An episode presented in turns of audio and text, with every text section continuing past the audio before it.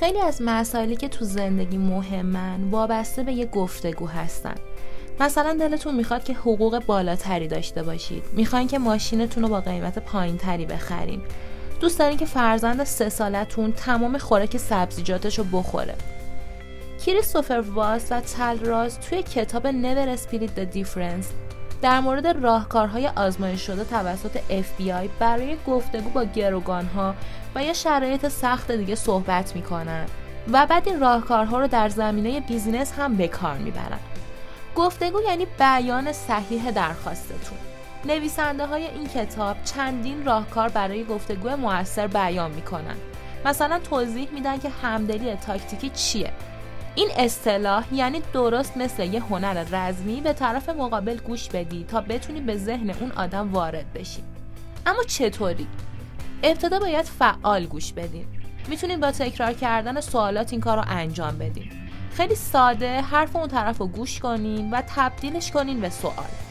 این کار باعث میشه طرف مقابل احساس شنیده شدن و تسلط داشتن بکنه. و به همین خاطر ادامه میده و اطلاعات بیشتری رو در اختیارتون می‌ذاره که شما می‌تونین ازش استفاده کنید طرف مقابل دیگه حالت دفاعی و مقابله نداره و شما می‌تونید با پرسیدن یه سوال ساده مثل چطوری می‌تونم چیزی که می‌خوای و برات انجام بدم آرومترش بکنیم یه مثال از دنیای واقعی.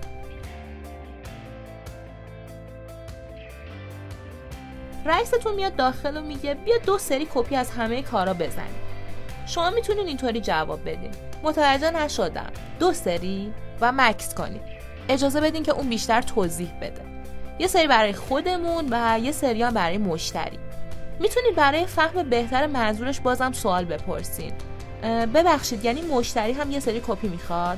بذار ازش بپرسم. و احتمالا می‌تونید با پرسیدن سوالایی مثل چجوری می‌تونم این کار بکنم؟ اون کار اضافی رو دیگه انجام ندیم.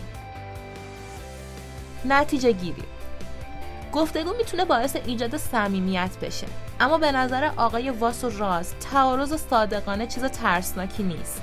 در واقع میشه ازش به عنوان فرصتی برای یادگیری، رشد و ایجاد ارتباطات عمیقتر با آدمای اطرافمون استفاده کرد.